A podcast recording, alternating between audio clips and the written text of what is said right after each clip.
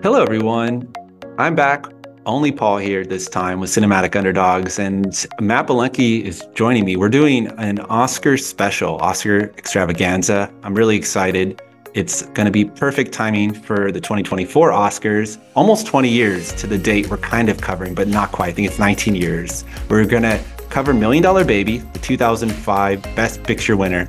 And before I get into any icebreakers, just welcome to the pod, Matt. Hey, Paul. Thanks for having me. Excited to be on. I think this is my fourth time now, and I feel uh, like an honorary guest at this point. And I look forward to these podcasts. Sometimes, like it's like you're a former player of a team playing up against them. You you look for those games a little bit more than other ones, and uh, I look for these pods for sure. Just uh, sports and movies. There's no better combination out there. Love it. I love it. We always love having you on, Matt. And yeah, you were like the free agent, the perennial free agent. He's Matt is like the superstar podcast guest. His appeal is so much that and whenever I see him on someone else's pod, I'm immediately like, oh, I'm definitely checking that out. So like he was recently on our good friends at the Unwatchables, um, and you covered two great films, right? What what films did you cover for that one? Yeah, that that was an awesome episode. With uh, we covered two S. Craig Zahler movies, so uh, Brawl in Cell Block 99 and then Bone Tomahawk and uh, I, I didn't know at the, at the, time, but both the Unwatchables hosts, co-hosts, are uh, they live in Akron, Ohio, which isn't far away from Pittsburgh, hometown of LeBron James, actually, Akron, Ohio. Yeah, so that was pretty neat. I forgot that. Yeah, I was on there once, and I had a blast with both of them. You know, they've been on here a few times actually. Got to get them back on soon. Yeah. Great podcast. Um, to kick things off for our icebreaker, we want to kind of delve into the Oscars of 2005, the year that Million Dollar Baby took the big prize, and kind of look at the way all these films aged, right? Because there's always so much debate, as Matt and I both know, right? We're we're big, you know, ex Twitter heads, kind of. Um, that sounded weird saying, right? Sound like we're like post Twitter. I'm still running into language problems here, but anyways, we're, we're hyper online. We see the discourse. We're embroiled in it for better or worse, probably for worse. But, you know, this is pre social media, but still, like, this is when Oscars maybe even had a stronger impact on society as a whole. Like, it was more of a hegemonic thing where we had less indie film, we had less proliferation. It hadn't disseminated and distributed into these little nooks and crannies of the culture. Like I'm talking about cinemas as a whole right now. You know, it felt a little more consolidated at this time. And the Oscars were like an event for every household, like the Super Bowl. And as we all know, ratings have flailed and whimpered recently. You know, it still packs a punch, but it's not quite the same. And so what's interesting, right, is that the zeitgeist is strong. Like we're daily debating films online, usually from these years, like 2004, 1999, or wherever. And what was prestigious, receiving all the accolades back then, is perceived very differently in many situations than what is lauded today and what is critiqued today. So, as we all know, I'm being very, I don't know the quiet word. I, I, guess I'm speaking to the choir for anyone who's probably listening. We all know this, stating the obvious, but I think it's going to be a really exciting thing to just like think about where Million Dollar Baby sits today in comparison to all these films. So for you, Matt, we have a lot on this list, right? I guess a good way place to start off, right, is just to look at the other Best Picture nominees. And there are, you know, quite a few that I saw in theaters at the time and oh, it's such a perfect, I think, ensemble of films that for me represent this period, this year in film, because I saw, I, now I'm realizing every single one probably in that winter season. And I feel like Million Dollar Baby sits in a very strange spot in retrospect. So we got The Aviator, we got Finding Neverland, we have Ray, we have Sideways, and we have Million Dollar Baby. And how about this? To start it off, let's do a ranking. I know I know I'm putting you on the spot, but like what would be your choice for best picture winner this year? Out of the nominees, mm-hmm. right? Yeah, I think Sideways has to be. And uh, that was kind of one of those diamond in the rough hits, right? Uh, I listened to some Paul Giamatti interview recently where he was like shocked that that movie did as well as it did, right? And uh, sales of uh, Merlot, I think, spiked uh, ridiculously after that movie was released and it's kind of like a character study and the leading men in the movie are all four leading actors are you know kind of nobodies like thomas Haden church was like a radio actor and he had small bit parts in movies um, he was on commercials people kind of knew uh, his face, but he never really had a leading role in a Alexander Payne movie. And I think Payne had like a blank check to make that movie after election. So, and and Paul Giamatti is another guy who I forget what year American Splendor came out. That might have been maybe after or, or right before, but uh, Paul Giamatti was another guy who kind of paid his dues in Hollywood. But again, that was his sort of first time on a critical stage of uh, being a leading man in like this, you know, acclaimed indie movie. And then you had Virginia Madsen from Candyman from the early 90s and Sandra O oh from Grey's Anatomy. And I guess that was mid, that was right in the peak of Grey's Anatomy, right? That was like every girl in my high school uh, wanted to be a doctor because of Grey's Anatomy. And they were just obsessively watching that show. And I liked Ellen Pompeo because she was an old school. She was like Luke Wilson's girlfriend in that for a hot minute. But I mean, Sideways is might be in my like top 20 favorite movies ever, maybe top 15. I uh I, I really love that movie. It, it's about a lot of things and, and yet kind of nothing at all and, that's the beauty of it, but Payne's script that he co-wrote and kind of the, the the foursome in that movie, the the chemistry is just like off the charts and there's something magical about the energy. I would go I would go Sideways 1 and I would go The Aviator 2. I haven't seen Ray or Finding Neverland I mean, I remember seeing Finding Neverland maybe on TV, and I've seen maybe some scenes of Ray, but I wasn't really interested in seeing either. But I did see The Aviator in theaters that I remember fondly, and um, it was one of those movies. Like Scorsese did that a lot with his films, where the last third of the movie would just be the leading character in complete turmoil and descent, and um, that happens to Leo DiCaprio in that because he, he plays Howard Hughes, and I feel like maybe the flaw of Aviator well, you know, now looking back at Aviator, I think I like it a lot more now, and I think critics have also sort of come around on that film um, more so than they had the first time. I mean, that cast is is magical, and it. Um, plays Katharine Hepburn, and she is incredible in that movie. Kate Beckinsale, Ava Gardner, but uh, but yeah, I, I think Sideways, Aviator, and then the other one I saw, which is Million Dollar Baby, which I, I saw parts of. I think when I was younger, I hadn't really seen it all the way through until now, and I kind of wanted to see what the hype was about w- with Million Dollar Baby because it's it's one of the three only sports movies to win Best Picture ever in the history of the Oscars. The others being Chariots of Fire in 1981 and uh, Rocky in 76. I mean th- that honor in itself is significant, and there have been sports films that are were nominated. Mm-hmm. Uh, for best picture but you know winning is a different thing and uh, and how it won.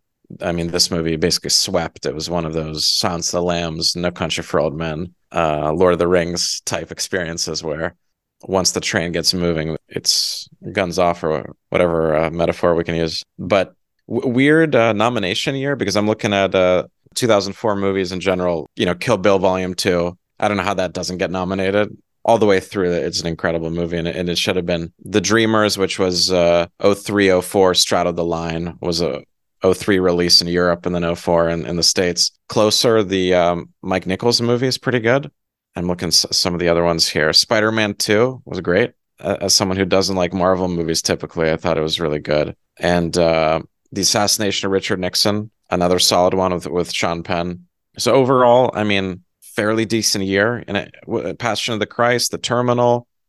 So there there are you know quality movies in the year, and and uh, it's funny what gets like the the nominees that came out for Best Picture for that year felt very Oscarsy yeah. in a way, right? Because Ray, it's a biopic. It, it, makes a lot of money. It's about this re- revered and um, well liked uh, musical legend, and uh, Finding Neverland is kind of that's a complete outlier. I have no idea how that got in there.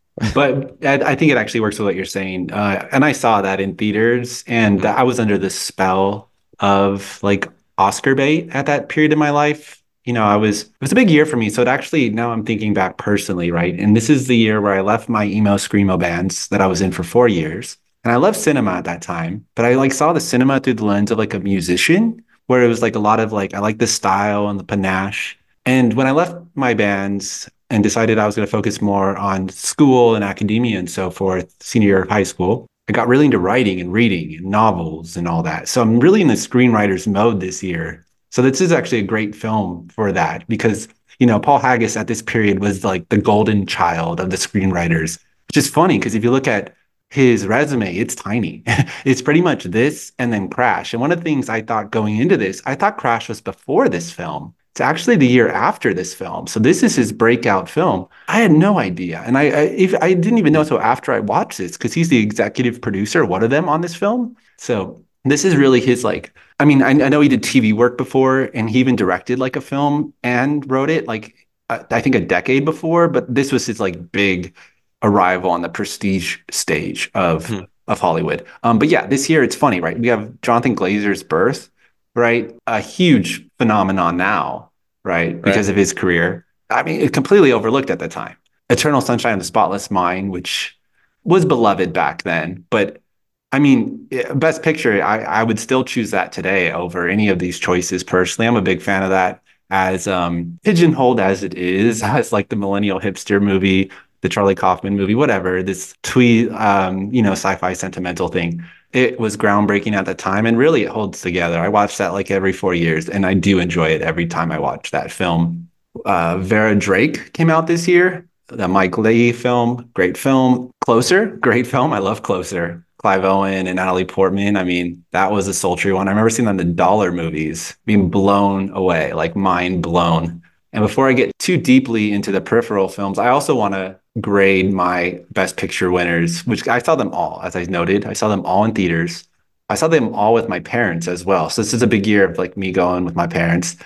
And I definitely also put Sideways as number one, a Brorious film, one of the best screenplays of the 21st century. Uh, definitely like one of the best middle brow mainstream screenplays. Yeah. Uh, the the Merlot the Merlot line, I think my dad brings up every time Merlot ends up on the table, and so does yeah. Jordan, who can't be here today. Uh, but he's always, you know, at the bachelor party or whatever, saying, "I'm not drinking any fucking Merlot," and we all just die laughing. It's just like an all-time line now.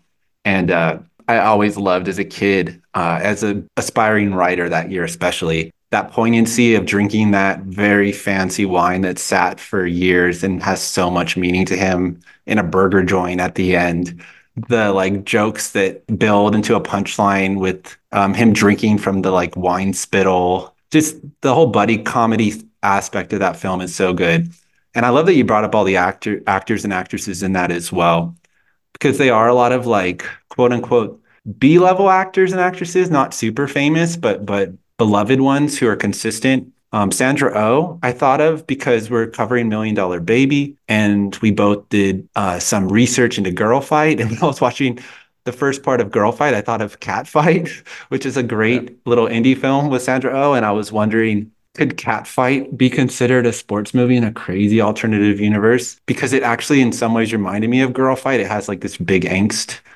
to it, mm-hmm. but no, very different uh, Beasts, those two films. Mm-hmm. Uh, you know, one's just like a personal vendetta feud film that's played for like dark humor, and the other one is turns into a boxing film, right? Girl Fight is a legit boxing film. Um, so before I get too much on a tangent, my next one after Sideways would be The Aviator as well. So I think we're really aligned here. I, I love The Aviator. I'm a big fan of The Aviator. I think it's one of Scorsese's sadly overlooked movies. Like it's it was huge, and I feel like everyone considers it this like big kind of spectacle film. It's kind of got a a little bit of a formulaic traditional biopic broadness to it, right? It's a long film. It's almost three hours, I believe. I remember sitting through it in theaters. Um, but it's just so regal. It's so loud and bombastic, and then it spirals into this super dark space, you know, and it gets into Howard Hughes's OCD and the way he's like pissing into urine jars and leaving them out his door and watching like films and growing his fingernails. And to me, it was this really interesting portraiture of a mad scientist slash artist going mad. And I felt like it actually would play pretty well into like all these notions of Scorsese as just like there's a reflexivity there. I felt like the element of that film that had to do with artistry and the thin line of artistry and madness was I think it's often left unexplored when people talk about that movie. And that's like the main thing I even took away when I first saw it. And that's how I always think of that film first and foremost, which you kind of brought up. So I was stoked about that. That last hour to me is like the film, right? And the setup is great because the setup of that movie, forget what decade it actually is, but is it like the roaring 20s, right? It's this like opulent, decadent time. There's all these great social balls and, you know, parties. And he's this great engineer and aeronautic superstar pushing forward. And you know the scene where he builds a big plane and they they take off is just it's really rousing. It has this like oppenheimer like momentum. And then whereas oppenheimer turns into this like, sort of legal thing in the last hour the aviator turns into uh, this like navel gazing very bleak kind of cautionary tale a reclusive artist right who's eating himself from like the inside out because of his I, I think like an overabundance of intelligence almost. So, anyways, I love that movie. I still like it. And next, I would say would be Million Dollar Baby. I, I, it's actually a pretty weak Best Picture, so I think we'll be a little critical of this film. I, I'm I'm curious to see where we're we're going to actually come out at the end of this episode after we discuss it. Uh, but it's definitely better than Finding Neverland and Ray. Those two are interchangeably bad to me. I remember loving Finding Neverland when I saw it in theaters, but now as I think about it, it's so cloying. It's a Marc Forster film, and Johnny Depp's in it, and it's also about the author, the artist, right? It's it's the story of the writer. Um, and I always love that angle in things when you take like a popular product and look at it through the creation of it and learn about the life and how that interacts with the making of it. I always think that's a little bit more interesting than just a pure remake. So I'll give it that. It's not terrible. I'm kind of curious to watch it again, but I remember it even then being quite maudlin in its tone, very treacly. And I, I can only imagine if I thought of it in that manner then, what it would feel like now. Because I remember Million Dollar Baby came off to me as like very sober and very exacting, like a very unflinching, hard nosed exploration of this tragic plot. And it is that. It has that. It has the Clint Eastwood coldness, the clinical eye that he has, right? But it also came off as a bit cloying to me on a rewatch. And mm-hmm. so that's what's insane about this movie uh, that I I couldn't believe I didn't notice these things as a young viewer, like the whole Jay Baruchel character that feels like he's part of such a juvenile sports type movie, in my opinion. He's, he's such a caricature to me. You know, he's comedic sidekick there for laughs. He's kind of like the donkey in Shrek to mm-hmm. a degree. I get it on one level, but you're you're going after this like Shawshank Redemption style tone, and the two ingredients don't fuse for me. They're they're very atonal that was so resonant for me throughout this viewing. And just the level of idolatry that we are trained to both watch and listen to Morgan Freeman as a narrator of a film in this time period, right? This reverence toward that voice, and it still exists today. That sort of authorial tone, right? He is this this pillar of like godlike Yes, right. There, there's a there's a, a piety. He's omniscient, right? Like even though he's not, they implant him in in the most like absurd ways. He's always lurking in the shadows. And if you think about his character in that sense, he's like a creep in this movie. Like so, even you know the the contrivance of him living in the gym helps a lot to make him always there and present. But uh, there's almost an absurdist quality in which he's always lurking and voyeuristically observing whatever's going on, so that he can actually see um, so that they can actually have a alibi for why he's able to give us this sweeping narration, this omniscient overview of the story that mm I found quite laughable. Um, but by this point in his career, I just watched the latest Zach Braff film with Florence Pugh. I think it's called A Good Person. And he's also in that. And he has some narration. He bookmarks the film, right, with this like a sweeping monologue. And I hate to say it, but you just can't do that anymore with Morgan Freeman. I feel like you have to move on unless you subvert it in some sense because it's just yeah. yeah, it's a tired trope. It immediately dates your film. And I'm not saying he was once great at that. I'm not saying he's like the maybe most recognizable voiceover actor in the modern era, if, if not ever, and rightfully deserve that that pedestal. But mm. at this point, like if you're writing a film, you gotta got to, I think, circumvent casting him in that, or you're turning your film into just this this tired, as you said, trope. So back to my top five to round it out. Ray and Finding Neverland interchangeable to me. Ray was fun because of Jamie Foxx as Ray Charles. And that year had a lot of excitement. I remember him performing at the Oscars, right? I mean, he was great at that time. I love Jamie Foxx, actually. We love Any Given Sunday. We love Miami Vice.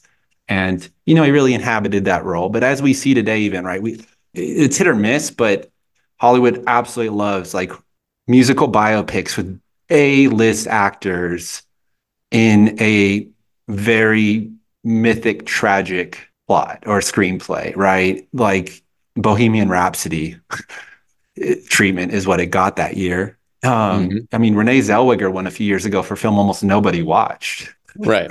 right. Uh, and I can't remember the name of that.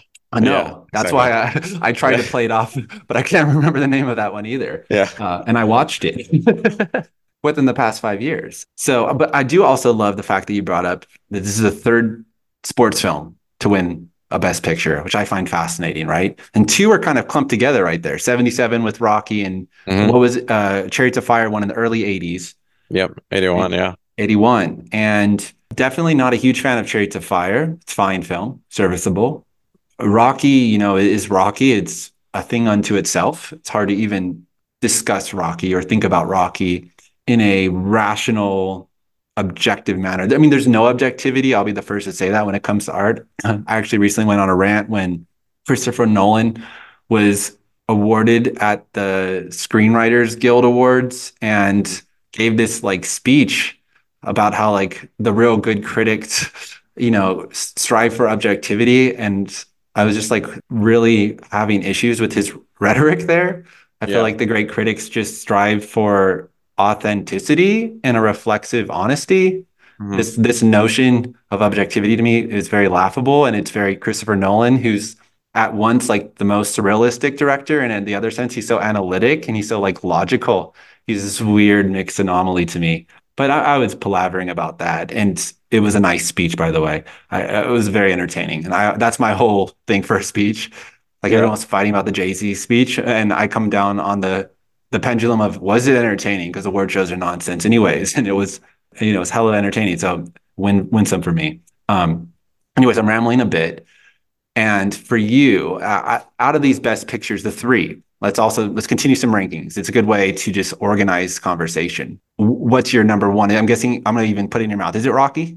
Oh out of, out of those three. Yeah. Um yeah for sure rocky. And just because stallone wrote it mm-hmm. um, stars in it, and it changed the movie trajectory of, of what it means to be, I think, a sports movie in a way, right? It uh, it led into an influence of hundreds of not hundreds, but dozens of copycats, or the template for what it means to make a good sports movie changed the the meaning of kind of heroism in films and uh, how the Oscars, I think, looks at that, and also it was the birth of a star uh, of the of the next great star, and it kind of foreshadowed the type of actor that would lead the '80s, which was this uh, macho, big time figure with uh, kind of quippy phrases and quotations, who's capable of taking on a small town, whether it's First Blood or Rambo. Right? There was a certain moment that Rocky caught wind of, and it in many ways it feels both a 70s movie but it was one of the forward thinking 70s films whereas a lot of those other ones were were very of that time and it was only that time w- where a lot of those Hal Ashby uh, or Robert Altman movies could exist in. So in that respect I think what it, what it meant for cinema what Rocky meant and uh, the fact that it's still it's iconic right it, it's a movie that people will still go to Philadelphia and run and do the the steps and the music you know about it R- rarely is the musicality associated with a film as strongly as it is with Rocky and Eye of the Tiger, all all that stuff. That there's a a certain timelessness to what Rocky is and what it meant, and that's why it has lasted this long. And uh, Chariots of Fire, I think I saw that once also when I was younger. I'd like to re- rewatch it. it. It didn't really have a strong effect on me, but Million Dollar Baby, and, and perhaps uh, we can just dive right into it now. Yeah, looking back at Paul Haggis, his work. Next Three Days, which he wrote and directed, which is filmed in Pittsburgh, might be my favorite movie of his. It's just like a film that Jaume Collet-Serra would do, only not as well as him. But it, it stars Russell Crowe and he and Elizabeth Banks. And Elizabeth Banks goes to Fort Pitt prison in downtown Pittsburgh, and Russell Crowe has like a plan to get her out of it. and he goes to Liam Neeson for advice on how to do it. And there's a great like quote. Liam Neeson just like Pittsburgh, it's a tough town, and he just like, just rambles on about nonsense. But l- looking at at his filmography, that movie is kind of like that's one of those B action movies that is uh, literally defunct now. Like the, those don't exist because I feel like it's either John Wick, it's either some kind of franchise, mm. action franchise that's well known, or I don't know, it's nothing, right? Uh, like even Den of Thieves was four or five years ago now at this point. But yeah, Million Dollar Baby, it, it's such a strange movie because in many ways it is Oscar bait and it is an Oscar movie because it's a sports story, it's tragic. The last third almost feels like the last third of The Aviator. I feel like there's a lot of symmetry there between the films. But as far as I'm concerned on watching it, as soon as Hilary Swank's character gets injured, the movie is over. From at least from a storytelling perspective, I, I just feel like where it goes after that is just a predictable for the most part. B also, it's it's funny to watch this movie and remember that there was a fetish of hillbilly culture and mm. rednecks at this mm. time with with the Oscars, right? You think back to Monster with Charlize or Monsters Ball with Halle Berry and Billy Bob uh, or even I Tonya recently, or I guess Brokeback wasn't far from this movie's release. Um, there was this sort of uh, almost like caricature. You, you used that word earlier with Baruchel, and that's spot on because I feel like Clint Eastwood does that a lot in his later work. Like late stage Clint is very much stereotyping, I think, a lot of characters and social stratas.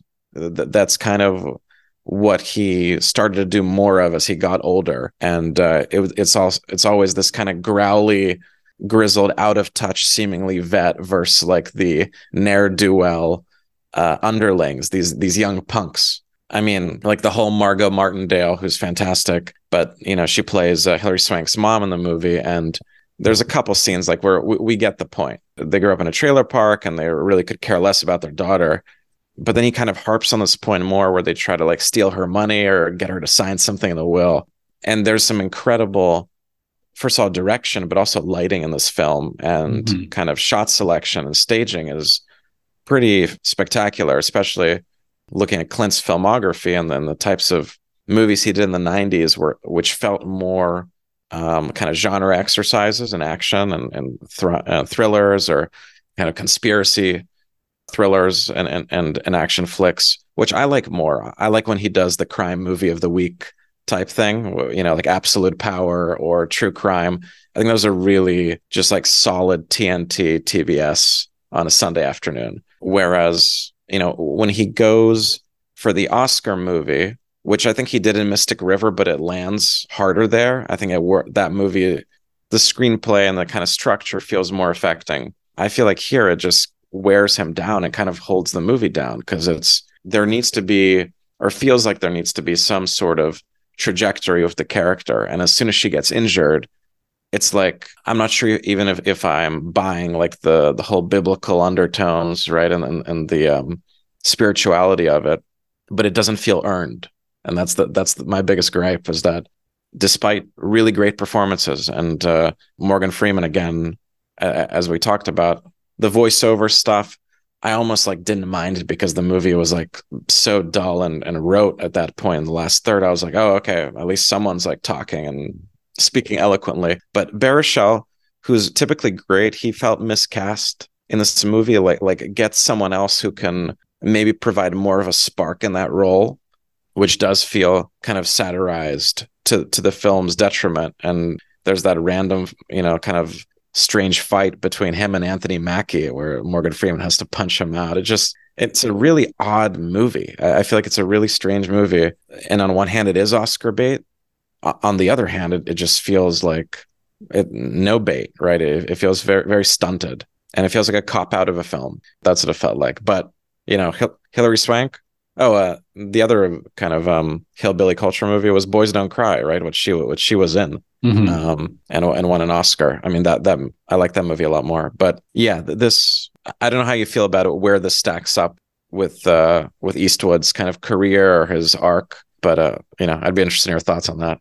Yeah, that what's fascinating is he's playing on a lot of his archetypes in a new way. I think. I think that's one of the more interesting parts of watching this film, right? he's a different type of curmudgeon in this, but he's still a curmudgeon.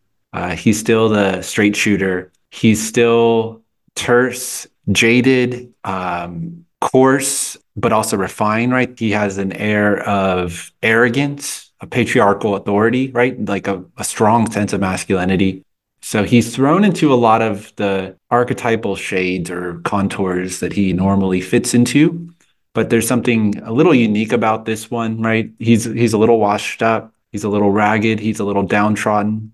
He's sad in a different way, right? Like I'm thinking of like his era of Gran Torino, right? Where he's just like the raging neighborhood sort of racist and the, or like the mule. I mean, he, he's he's so good at playing these at finding a new way to reiterate and i mean like this in the sense of to reinvent himself in something that feels very clint eastwood-y yet new and i do think this fits well into his filmography in that sense. Um, i think as you noted the cinematography in this film is gorgeous as most of his films are. And it's very aligned with most of his films in that sense. It's a very dark picture right? Um, the cinematographer tom stern um, I was listening to Podcasty for Me, and they've done a thorough, comprehensive look at Eastwood's career. Their podcast is solely dedicated to Eastwood. And they pointed out that his career can be looked at as a director in two major phases. And they're very much about moving away from auteur theory, um, looking at you know film as a collaboration, the sort of Pauline Kael pushback to auteur theory, right? That like it's this huge sweeping thing and we ascribe way too much power to the director. It is a very patriarchal type of vision, whether it's a female or a male. I don't care about the genders, but a very like monolithic notion of art that's being made by like hundreds, if not thousands of people as the product of one individual. Um, often who doesn't write the thing, who doesn't edit the thing, who doesn't score the thing, and so forth. So they were looking at it in a way that was antithetical to auteur theory and noting some of the common, you know, technicians and workers that are on Clint Eastwood films. And they noted that his two cinematographers really have um, distinct styles that you can see. And here we have Tom Stern, right? And he is great at chiaroscuro lighting, right? This very shadowy, dark, noirish feel. And uh, Ebert has a great paragraph in his four out of four star review. So the critics absolutely adored. They ate this thing up, right? And in some ways, you got to understand, like when this came out, I remember eating it up as well. Uh, the tragedy, I think, was actually sold well. A few prominent critics thought that it was misleading in the way they promoted this film to make it seem like a Rocky, but I think that was one of the real tricks that it had up its sleeve is that you were going into the cinema thinking you were going to see just a Rocky movie. And while it might end anticlimactically in the last half hour, it's kind of a shock to your senses. And I think it was very effective at the time to suddenly be turned into this like weird ethical scenario of like euthanasia and ableism and like all these topics. I mean, this this film caused a huge controversy, right? The, the disability communities went to town about this because they felt that it was blasphemous in sort of endorsing the will willed and willful and I guess compassionate murder of someone who's a paraplegic for the sake of their life is no longer worth living. I feel like within the framework of the film, it it's fine because it gives the character agency, right? Um, it's a little overwrought. It's a little melodramatic, that's for sure. this thing is very melodramatic. And Clint Eastwood, to give him respects, has one of the greatest comebacks when they brought that cultural firestorm up to him. He says it's a film about the American dream, which I feel, I don't know what his uh, tone was when he says that, but uh, when I'm hearing him, right, I feel like it's this great quip, just like extremely cynical and sardonic and such a beautiful response. But in Ebert's review, there was one part where he describes, as you brought up, the cinematography, and he he describes them driving home from when they they meet Hilary Swank's family for the first time, and I absolutely adore this paragraph. And he says instead of using the usual dashboard lights that mysteriously seem to illuminate the whole front seat, the viewer should watch how he has their faces, meaning Clint Eastwood and Hilary Swank's faces, yeah, slide in and out of shadow, how sometimes we can see them in appearances only halfway, sometimes not at all. and sometimes we can only hear them. Watch how the rhythm of this lighting matches the tone and pacing of the words, as if the visuals are caressing the conversation. Um, and he notes it's a dark picture, many night scenes, and the gym is always cast in shadow. It has almost like a, a Renaissance or like a medieval look. It's very painterly and gorgeous. It's a gorgeous picture, I think. It, there's a deep. Is it Catholicism that that uh, Eastwood's character is steeped into? I don't know the exact denomination, right? But he has this very corny and poorly done also leitmotif throughout, where he has these I felt like they're straight from like a sitcom type type thing where he's suddenly talking to the priest and they're supposed to be funny. Hmm. And I somehow developed this theological underpinning, and I, I, they all missed the boat for me. That's another part of the film that I really did not vibe with. I felt like that should have been edited completely out. It was an mm-hmm. utter distraction, thematically incoherent, comedically dead on arrival, and just tonally uh, dissonant from everything in the film. I really, I really hated those parts. But um, anyways, there is a theological underpinning, and it feels like a lot of like those Gothic Catholic type artworks, even like Goya or something. I'm gonna maybe getting too far into that world, but like there, there is this this morbid and moribund, a lot of yellows and grays in the color saturation, and I, I really was drawn to that as I watched this film.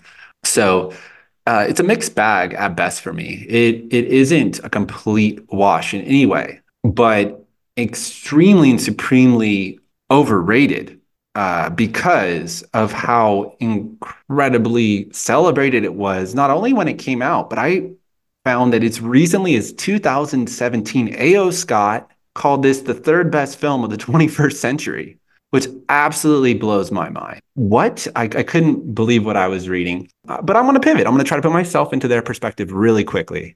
And I, I read his defense, as you should, right? And who cares at the end of the day, too? I, I get excited when I see something like that. It, it's almost like a, a deep take. You know, it's a rogue maverick opinion. Uh, as long as they're not just trying to purely troll us, then I want to hear you out, right? And it felt authentic. It felt like he really felt it was a classical Hollywood movie. And then I started to see it really jump me back to Shawshank Redemption, which is like the dad movie of all time. This is a very dad movie, a very like Sunday afternoon movie. It, it reminded me of like The Green Mile a lot, right? It's a tearjerker. I was very affected by The Green Mile as like a teenager when I watched that in in films. You know, weepy, a classical weepy that has casual banter throughout that is witty. There's a lot of wit. It's it to me it's overwritten, but people who like writing, it's a very written film, right? There, the dialogue is rich. There is some refrains that come again and again. There's these very orotund lines, right? Like everything in boxing is backwards is something he repeats again and again. And there's some cool, nifty little riffs on that where, you know, the best way to deliver a punch is to step backwards or if you want to go to your right side, you actually push off from your left foot, right? And they're showing Hilary Swank as a waitress, even in her montage sequence of training where she's working at her job. And, you know, the magic of boxing, he says at another point, right, is that you're fighting something that goes beyond cracked ribs and detached retinas. It's the magic of risking everything for a dream nobody else sees.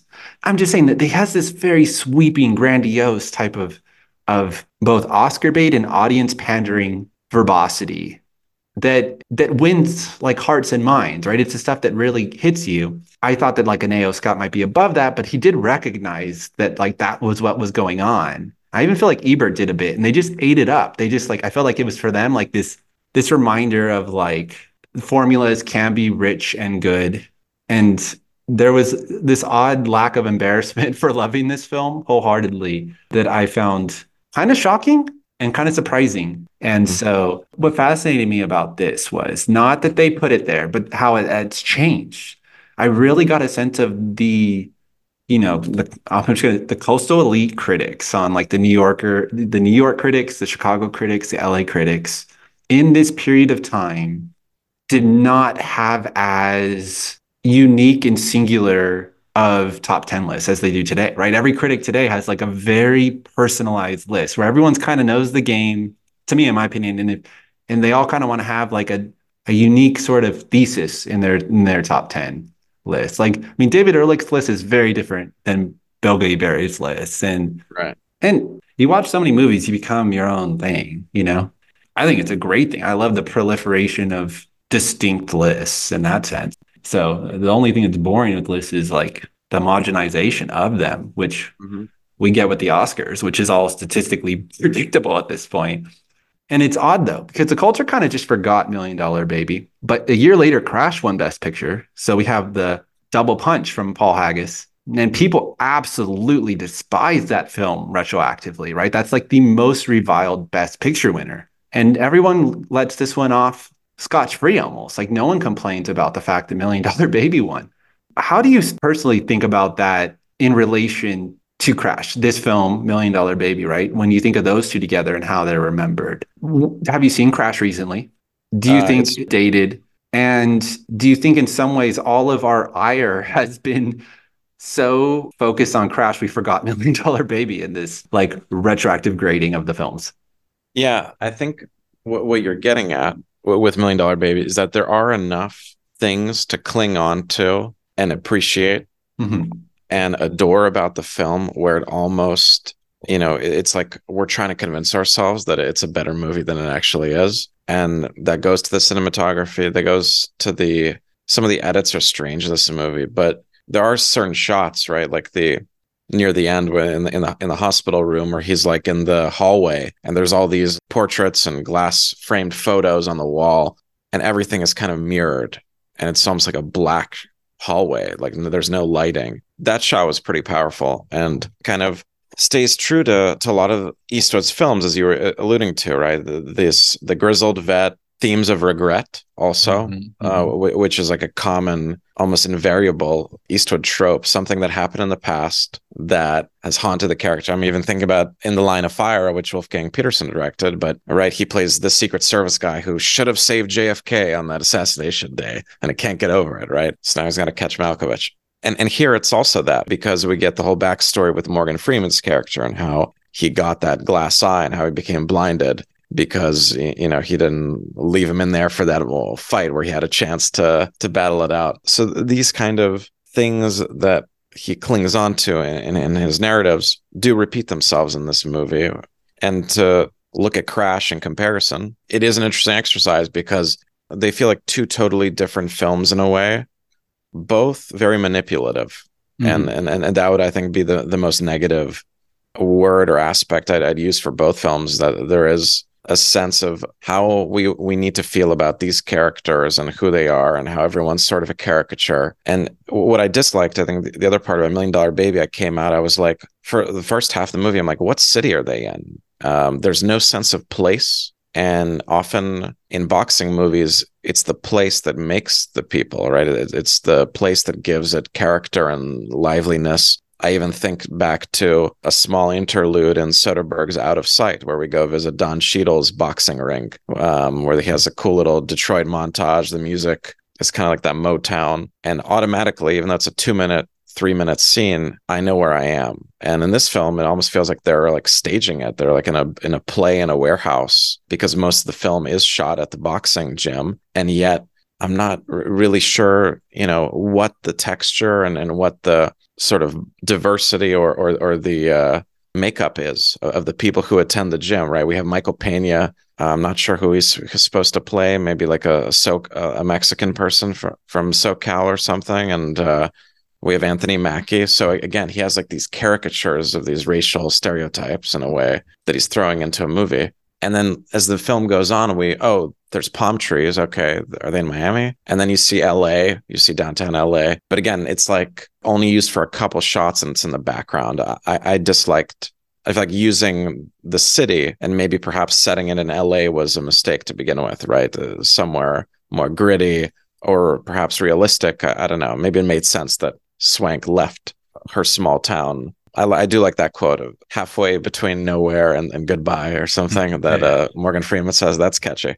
I like that you said catchy because I feel like that is where the screenplay pops, right? It, it, it could be catchy at times, right? There, there's a melodic quality to it. It's like a pop song, but like a pop song, it dilutes and glosses over. For me, the, the details of a milieu, as you're bringing up, that are completely absent. And I'm quite confused. Like they must be outside of LA somewhere, right? Because like they drive after she gets the injury back And then her family visits her in the hospital and they're going to Disneyland and Universal Studios, which is definitely LA. But she's also supposed to be a hillbilly from like West Virginia or wherever. I don't know exactly where. I forget. They bring that up. Yeah, Missouri. Missouri. Thank you. As you so eloquently brought up, this is at the period where Oscar had this fetishism of uh, quote unquote hillbilly culture, which is funny because we have Hillbilly Elegy that came out a few years ago and immediately was panned. And it was just as good as all those movies. And that shows how the zeitgeist flips, right? The zeitgeist is flipped on a lot of these things. And I'm not going to say it won't flip back, but right now, right, we have soured. So we should be aware of that uh, for better and worse. You know, we're less charitable naturally to these things. But I, I, thought the same thing as you. There's a scene where Danger, right, which is the Jay Baruchel character, leaves, and Morgan Freeman, who's Eddie Scrap-Iron, right? They call him Scrap, runs out after him, and he's on the street for the first time almost. And I'm like, where, where is this movie? Who are these people, right? And you're introduced to all these characters as caricatures, as you're saying, right? You don't even get a real backstory. The most we get is like an outline of even deeper stereotypes, as we've noted, which is why we're kind of confused. I'm glad you remembered Missouri, right? But to me, they were so broad, I didn't care to really remember these details because they felt so fabricated. There's a sense of this film as a stage play, right? It's a very uh, it's a chamber piece, right? It's all takes place almost in one setting. I mean, it, it moves around a little, but almost the first half of the film is all at the gym. And I think that also kind of is a good way to think about why this works and doesn't work. I think a lot of people, I think, fell for this movie in the same way like they love Death of a Salesman. I like Death of a Salesman is a classic, right? This feels like a classic in that sense. It has a literary quality to it. I feel like Paul Haggis was very literary with his screenwriting, um, with his narrative gimmickries, uh, and so forth. I mean, everyone in here has a cute nickname, right? Uh, we have Big Willie.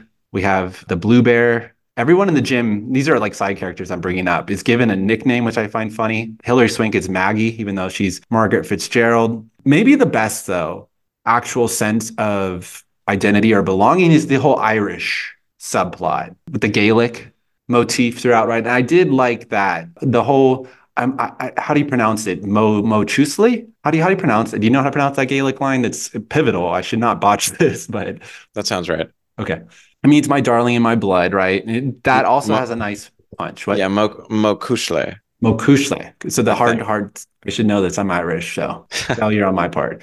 But no, like that worked well. As you said, the whole between nowhere and that line works well, right? These refrains. Um, you brought up the Anthony Mackie Morgan Freeman scene, which was bad, but after he knocks out Anthony Mackie's character, right, Shawrelle, who I thought they underused. I thought he was going to be the perfect counterpoint because early on they describe him as someone with a ton of talent and zero heart. You know, someone who's misusing their talent. And then we have Hilary Swank, who's all heart and no real talent. They never really go anywhere with that. Michael Pena is nobody in this film as Omar. I love Michael Pena. I see him. Maybe that's a problem of like we know who he is so much now that we expect more. And this is early on. He hasn't done some of his like end of watch films, right? I love End of Watch. It's a great film, great role. Um, I even loved A Million Miles Away. I just watched it. It's very, very broad biopic as well. But he's a good actor. He's a heartwarming middlebrow actor that's always reliable. He's a nobody in this film, and that's fine. There, there can be like small characters on the side like that, but it, it felt like everyone was, like you said, a caricature. But going back, when he knocks out Anthony Mackie, right? He has the great punchline because he says earlier that you know he has when he's giving his big uh, confession to, to Maggie, and I'm talking about Scrap, Morgan Freeman's character, about how, you know, Frankie Dunn, who's Clint Eastwood, has regrets and guilt because he let Freeman fight back in the day. But when he's giving that backstory to her, right, he, he talks about the he's at the 109th fight and a boxer never knows when their last fight is. And he and then when he knocks out Mackie, right, he's he's like says something along the lines of like, I guess I got the 110 after all, or something like that and it's a good mic drop. It's it's it's fun, but it's not like highbrow writing there. it's a good sports movie, you know, punchline. And I feel like a lot of this stuff, if it was just like a sports movie, it's fine. What is creating so much cognitive dissonance is highly unfair, but it's like I don't understand why this was the chosen film. Besides the fact that like Eastwood was just on fire at this point after Mystic River, like he was just the prize boy. I mean, everyone in this film maybe was just the hot item, right? As we said, Swank's previous role, she won Best Actress for. She won again here, Best Actress. So you're getting Morgan Freeman at a time that I don't think we were as jaded towards him. Like, not that we've turned on Morgan Freeman, but he's played out. Like, he doesn't have that that hot commodity in a film anymore, right? He's underused, in my opinion, nowadays. I, he's such a good actor that people should really play him against typecast, and I think he would have a revival. But that doesn't happen enough. Anyways, if I think about this film, right, it's hard because I like Trouble with the Curve. It's a perfect, to me, juxtaposition or counterpoint to think about because it's another Clint Eastwood sports film shot in similar lighting. But that to me was a normal, routine, perfunctory movie that was highly enjoyable. And it was allowed to be that. And I guess this is just like the sweeping praise that was heaped upon it adds to this unfair response that I'm having. Because I do think that as a sports movie, it, it, it does some things within the formula that are interesting. It is uber tragic in a way that is unique. I, I get that uh, you know it became its own cliche for sports movies not to end happily, but I mean this can't couldn't be any darker, right? Where it gets into this like almost Peter Singer, if you know that philosopher who's really into kind of hardcore utilitarianism. Um, he has some very tendentious opinions about how much resources we give to certain populations, like disabled populations. He wants us to think in ways that consider the the whole, the macro picture of the whole world and how other people are starving, for example. I don't want to mm. get into that, but this movie actually opens up some of these really dark, morbid questions. But I think it also eschews all that in a very savvy way because it really comes down to just a human story about one character, that person's experience and their dramatic journey and their their personal tragedy.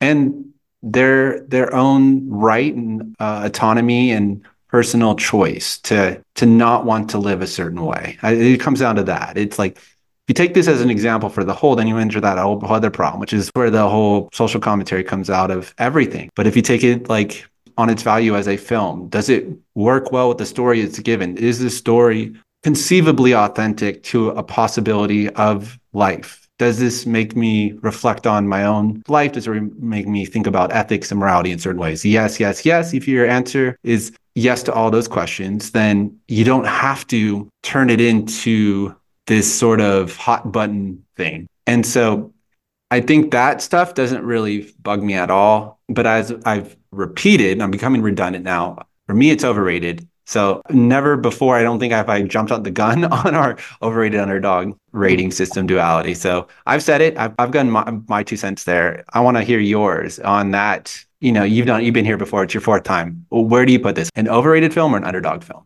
Yeah, I'm overrated for sure. Uh, I'm with you on that boat, and it's it's nice to come on podcast as a guest and talk about a movie in a neutral or negative manner. I feel like so often when I do come on as a guest, it is to commend a film and celebrate it and, and lobby for it.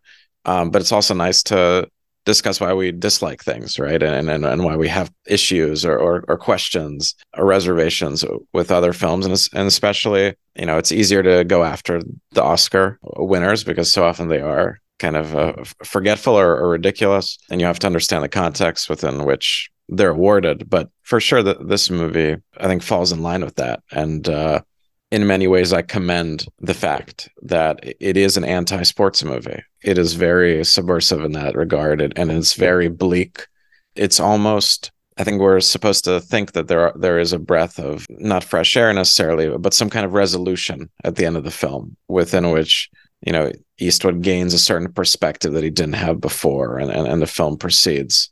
And in many ways, the, the movie is about ghost like figures and father figures the ones that exist and the ones that don't, the absence of and and and, and the lack thereof. And and that's uh that's another Eastwood thing that goes back to Pale Rider, the something that was kind of magical and uh, unique about that film. And, and really had a revelatory effect on the Western genre. But this film just felt like a, a rendezvous between two actors who did really well together in Unforgiven, another Best Picture winner, and, and a far better film than this.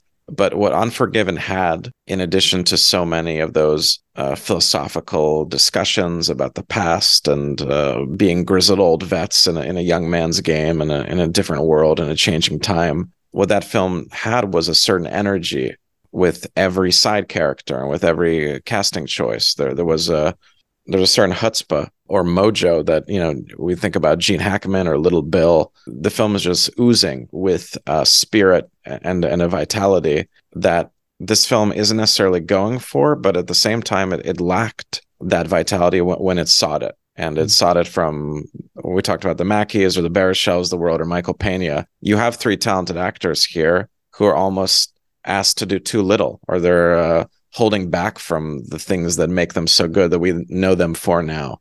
And Hilary Swank really had a, a great run of movies during this time, but it's funny to look look at her filmography after this, and it's kind of like she does a western of the homesman, but then it's a lot of rom coms. Um, it's almost as if you know Hollywood saw through this, right? That okay, you, did well in this drama role, but we're not necessarily going to cast you in uh, these kind of I don't know procedural films or these high wire acts that Kate Winslet is getting or someone else. But I, I really liked Insomnia. Actually, I, I, think Hilary Swank's at her best when she's kind of playing a small town cop. And in fact, she did a show a couple years ago on Fox or something with uh, was it Ryan Phillippe that was basically like Insomnia, a knockoff Insomnia. Mm-hmm. But um, as far as Nolan movies go, you know, the film Twitter will lose their tail off for uh, Tenet, but Insomnia is the real gem in his filmography, and it is a true masterpiece to some regard. But this film, I think it's overrated for the things that it tries to stand out in,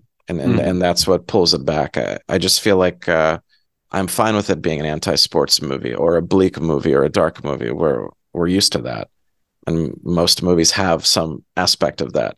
Mm. But it it didn't feel to, to your point with the Catholicism and, and the Christianity aspect, it, it really didn't feel earned or it didn't make sense. And, it, and it, for me, it didn't land, I guess. Mm-hmm. His catharsis towards the end of the movie felt like it just kind of happened. And, and I didn't really care one way or another. I didn't really understand what he was getting over or why.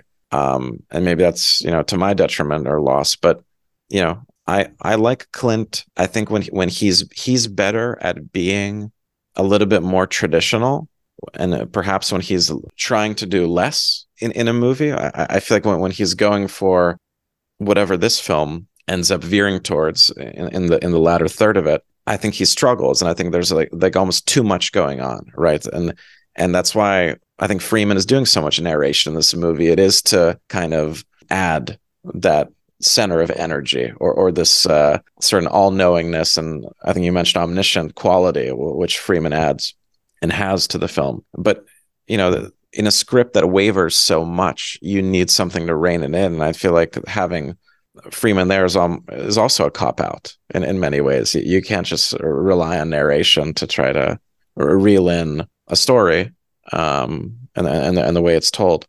Yeah, I mean a shocking Best Picture winner in many ways, but also very in line with with the Oscars. Uh, also, yeah. a lot of them are shocking at this point, right? Right. That's a kind of like yeah. one of the the common themes is that taste changes. I mean, more interesting than like, and I've done this. I'm completely guilty of this. This whole podcast, right, is being like indignant or aghast about the fact that we once thought this was an amazing film, right? Just find it interesting, right? It's just it's it's like a curio. Like I mean, in the sense of like cultural curio, in the sense that our taste changes. So like, what were we thinking back then? Can we get back into that headspace again, or can we get back into that sentimentality? Right? Because this is a very it's a very mournful movie. It's very plaintive.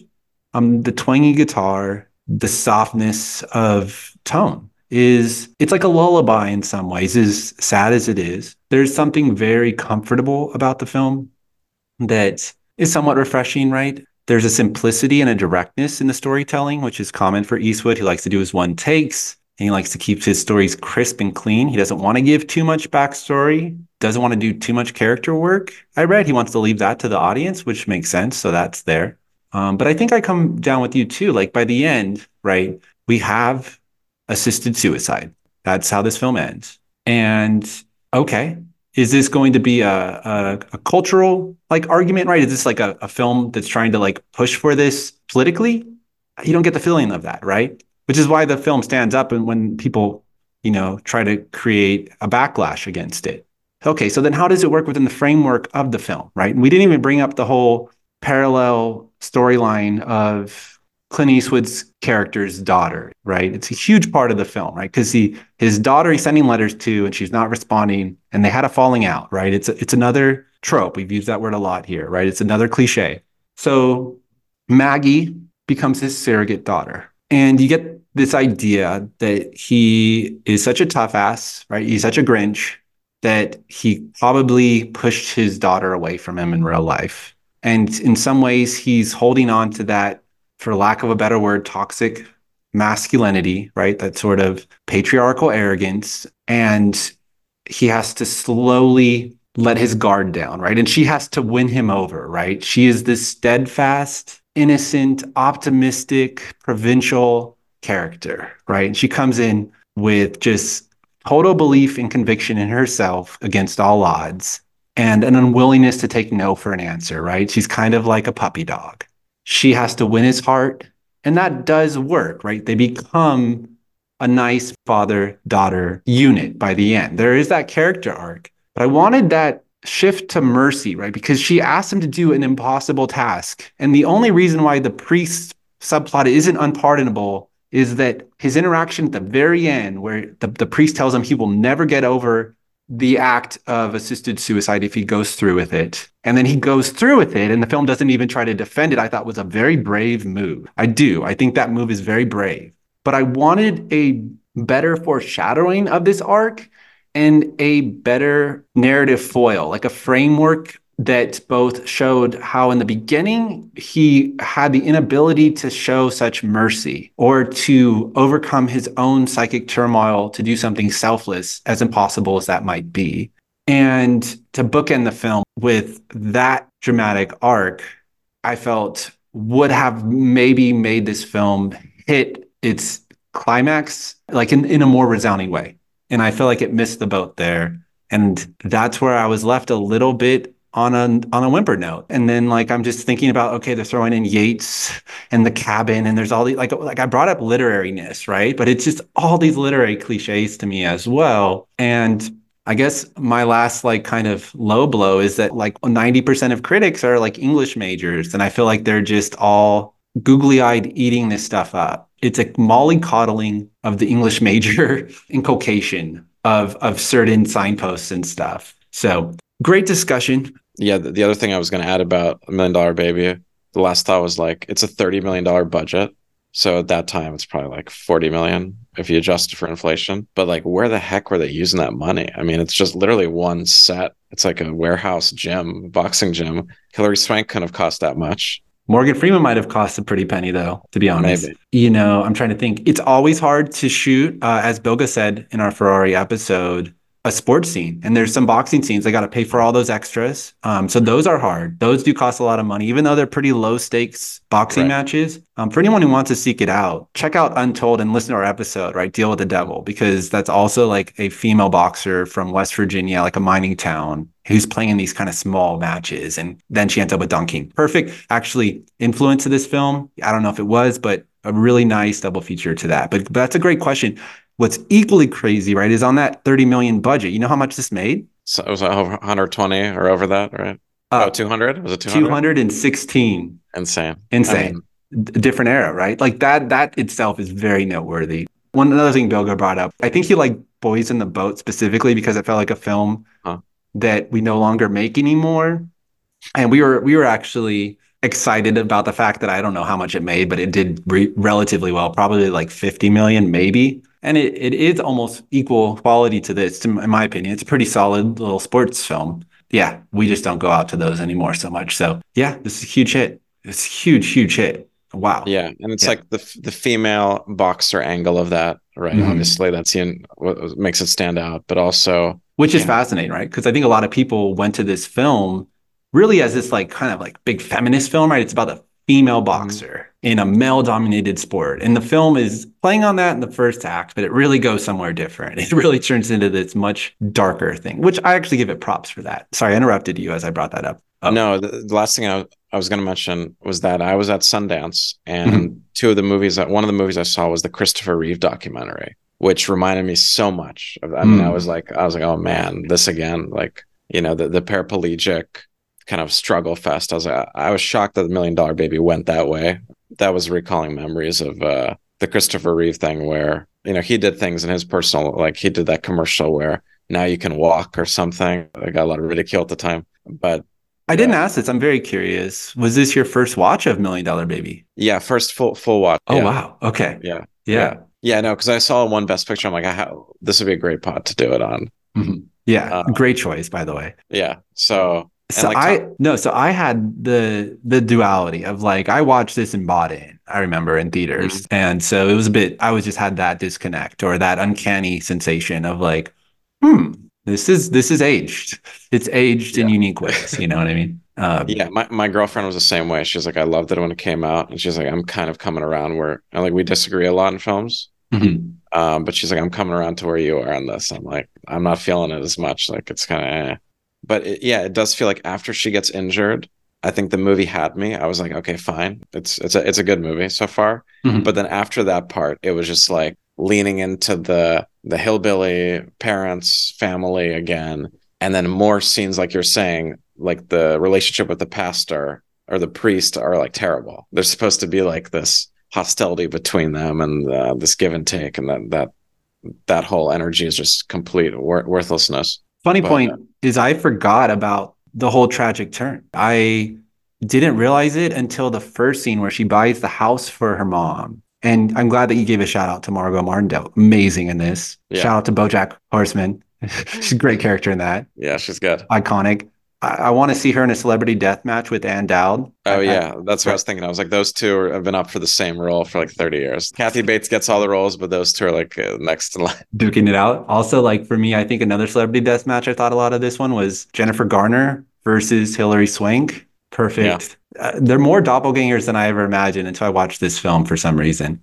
Um, but I didn't realize to go back until that halfway point. I said, "Holy crap!" I had the picture of Margot Martindale walking down the hallway wearing the Mickey Mouse shirt, seared suddenly into my brain again. And that was an insane moment where like it, it was deep in my subconscious. I just didn't think about this film a lot. And you know, we quickly chose it again. So I didn't I wasn't even thinking about it until I was watching it. And then I said, "Oh my gosh, this film goes there." So Right. whether that's over the top or not, it is a powerful moment because like I could picture that scene 30 minutes before it happened. So like the next middle period of the film, I'm just like waiting for that scene to happen. It's uh it's a very indelible little iconic image. Um Totally. exaggerated, but yeah. Yeah, and I- just I, I kind of like his because if you look at this movie and then the ones he made after, which I haven't seen all of them, but I also have like no interest in because they're not. I, I feel like I like the genre movies more. Like like I was saying, right? True crime, Midnight in the Garden of Good and Evil, which I think is very adequate, very pretty good movie. Saw that recently for the first time. But I remember when it came out, it was a big deal. But that movie has a sense of place in Savannah, Georgia. The the sense of place in that movie is the biggest character of it. Absolute power, the Bridges of Madison County, A Perfect World. I really like his 90s run a lot. Like those movies are tremendous. I don't know what it is, but I feel like they just feel more fluid. It never feels um, like short uh, shrifted. And maybe Paul Haggis is the issue Yeah. with my dog. And there's a reason why Paul Haggis is kind of like, okay, makes Crash, which is probably the most faint, most made fun of Best Picture winner ever, are up there. I'm kind of an apologist for it too. A hot take, uh, not a huge one, but I, and I haven't rewatched it, which is my problem. So I'll never stand on a pedestal for that take or soapbox. But I, I've been dying to rewatch that one because I remember, I, you know, as this film worked for me at the time, that film worked for me at the time, and so what's funny is I, I like believe everyone, but I'm a little hesitant because I remember enjoying it when I watched it. Me too. I was the same way. I liked it, and maybe I'll maybe I'll still. Um, I could see myself liking it more than I want to lead on for sure because I remember it pretty well actually for being around that time. But it was one of those movies like you were supposed to like as like a young guy, right? Like this is the Oscars are giving it love and must be really good. It's the only tastemaker we can listen to. But uh, have you seen Next Three Days? I have not, but I This feels like a movie you'd like. It's, it's like a really solid Pittsburgh m- movie, like a city as a character, and uh, you know, like this preposterous plot that again doesn't get made now. And this is like this movie came out only ten years ago, I think, or eleven. But it's just like a solid. I'm not even sure what the equivalent is now, like Reptile with uh, Benicio. Oh, I love Reptile. Yeah. I, Yeah, I yeah. was kind of I was on the campaign of let's give Del Toro a nom. Why not? He's great in it. It's really good. You'll see it. like it. Yeah. It's got a uh, not on the level of Dragged Across Concrete, but a little bit of that, a little more by the book, Southern Gothic police thriller, solid film. Sold. Justin Timberlake's good in it. But yeah, the the next three days, the cover, I love the cover. Definitely a, like a 2010 cover. Um, but I've not seen it. i will I'll check that out, and I'll tell Jordan too as well. You know what's crazy yeah. too is Haggis wrote Casino Royale, and he wrote Flags of Our Fathers and the story for Letters from Iwo Jima. So he worked with Clint for a, a, bit there, not Casino Royale, but uh, yeah, and then you know Quantum of Solace he wrote as well. So he got on the James Jesus. Bond. Yeah, he's had a weird career, very weird. And earlier I brought it up. He directed Red Hot in 1993. I don't know this film. I just came across it in my research. So it's another weird, like deep cut uh, 1993 Canadian drama. And it's set in, uh, I think, Soviet Union time Riga, the 1950s. For any uh, fanboys out there, I think that's the one to check out to get started, right? Um, but yeah, I mean, oh, what a cast too! Balthazar Getty from uh, Lost Highway, crazy. Uh, Car- Carla Gugino, who had Snake Eyes and Spy Kids uh, Armin Mueller Stahl and uh, Donald Sutherland. So he got some. I mean, Armin Mueller Stahl must have just been saying yes to every movie in the '90s. I think same with Donald Sutherland. But uh, what a strange cast, and it's set in Latvia of all things. I'll check that out. Maybe. Yeah, another but, funny uh, connection, right? Is we talk so much about Michael Pena, and he was in Crash. He's a he's right. one of the main characters in Crash that I remember, and I feel like that maybe is, was his first meaty role where he yeah uh, breakout yeah, one of his breakouts. I mean, I, I, pretty much only remember him, Don Cheadle, Sandra Bullock, and Matt Dillon from that movie. I know there's yep. more. It's a huge film. Oh, Terrence Howard. Terrence Howard has that yeah. huge scene. Yeah, Thandie yeah. Newton. I mean, the, yeah. the, cast, Brendan Fraser, right, as Sandra Bullock's husband or something. Mm-hmm. Um, Ryan Phillippe, yeah, he, he, he kills the guy at the end accidentally or something. And isn't his dad dying of cancer or like I can't pee or something? Matt, dad, like, Matt Dillon's dad. Yeah, yeah. Oh, you're right. You're right. Right. Yeah. Anyways, it's kind of like goes on the toilet and mm-hmm. like, it's what a brutal like I'm not even sure what the equivalent of that film is, but um, I'll, I'll say I, I, saw it today. Origin. I think Origin, in a weird way, felt like uh, manipulative in the same ways, but also like for me, effective in the same ways, and right. making a big sweeping commentary about race and with a tragic, trauma infused, deeply emotional tearjerker quality undercurrent. Right. So yeah.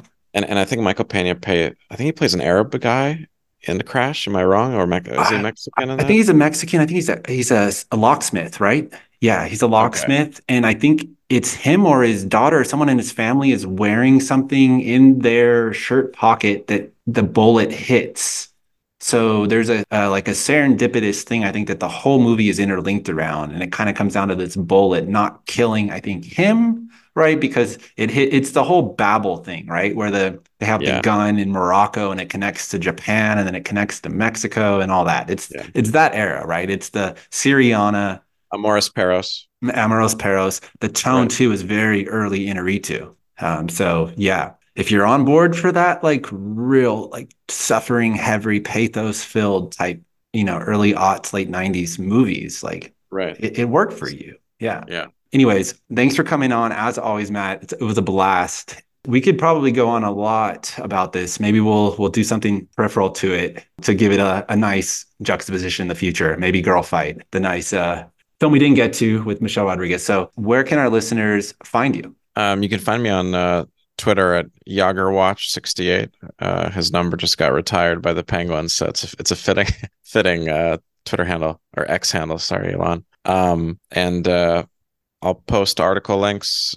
I should have some interesting new stuff coming up in the next few months, uh, writing wise, and also uh, I'll post my links to guest appearances on on podcasts and stuff like that. And you can search on Spotify also. The Unwatchables episode's a good time. Um, but I had, I had a blast coming on here, and I would love to discuss Girl Fight because first of all, it's Karyn Kusama's directing debut and uh, I saw that at, at a Q&A at Nitehawk Cinema, I think 20 summer of 2018. She was there, and her husband was there, who's often her co-writer, Phil Hay. Um, Girl Fight does the things well that this film completely missed out on, and I feel like that's why it's so, much more uh, superior in, in in just across the board. And, and uh, number one, I think it did have a sense of place. It was New York, it was Brooklyn, and it was the emergence of a star in in Michelle Rodriguez she did a like a audition in Times Square to get that part. So um, I would love to come on if you want to do a girl fight pod because uh, love it.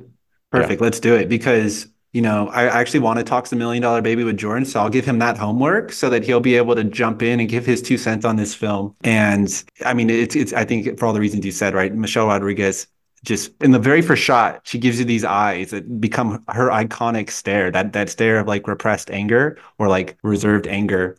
And it's taking from like I think a sense of like kitchen sink realism literally almost like so much of that film just takes place in a small apartment kitchen. kitchen um, yeah. yeah. right. Yeah but a real sense of place, a real sense of of of setting that this lacked. So uh, let's do that. We have a ton of a plan with Matt. Matt's Matt's one of our favorites. So he's just like whenever he wants to hop on, he can.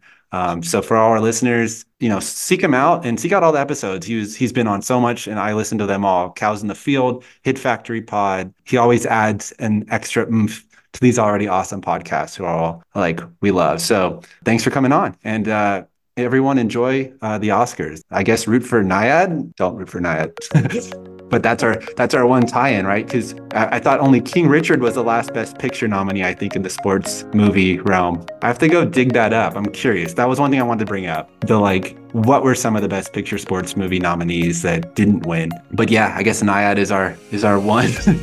thing to champion this year, and I'm not going to jump on that boat or swim to Cuba alongside that. I don't know the, the metaphor there. Anyways, getting long here. Thanks for coming on. Thanks for listening, everyone. Peace.